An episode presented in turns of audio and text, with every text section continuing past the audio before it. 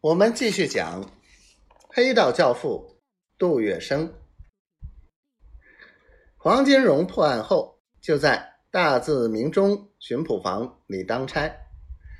但是这时黄金荣做包打听就特别多了。他不穿制服，不带手枪手铐，也不到捕房办公。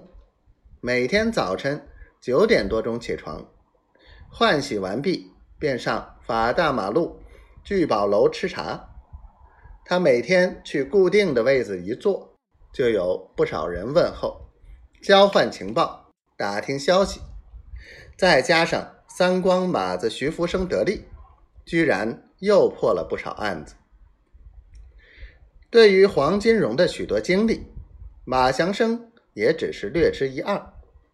在路上，他着重。给杜月笙讲了黄金荣破案营救法国神父被绑架的故事。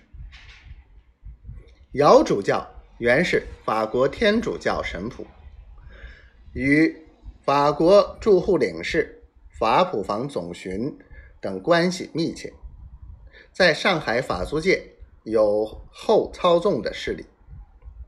他为了开辟传教基地。一天，亲自由上海乘火车，还带着几箱银洋，准备到天津去开办教堂。当火车行驶到山东临城时，遭到军阀张宗昌部队拦车抢劫，把他绑架到临城乡下看管起来，准备勒索一笔巨款，方准赎回肉票。事件发生后。轰动国内外，法国驻沪领事县令法普房火速破案，将姚主教营救出来。普房动员所有的侦缉人员四处打听搜索，都没有得到任何消息，只得采取高价悬赏的办法。凡知道姚主教下落、通风报信的，赏银洋三千元；如能营救，姚主教的赏银洋一万元。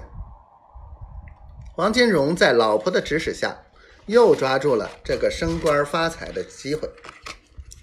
接受破案任务后，他一面到城隍庙烧香拜佛，要城隍保佑，使他获得线索，如能破案重修大殿，重塑城隍金像。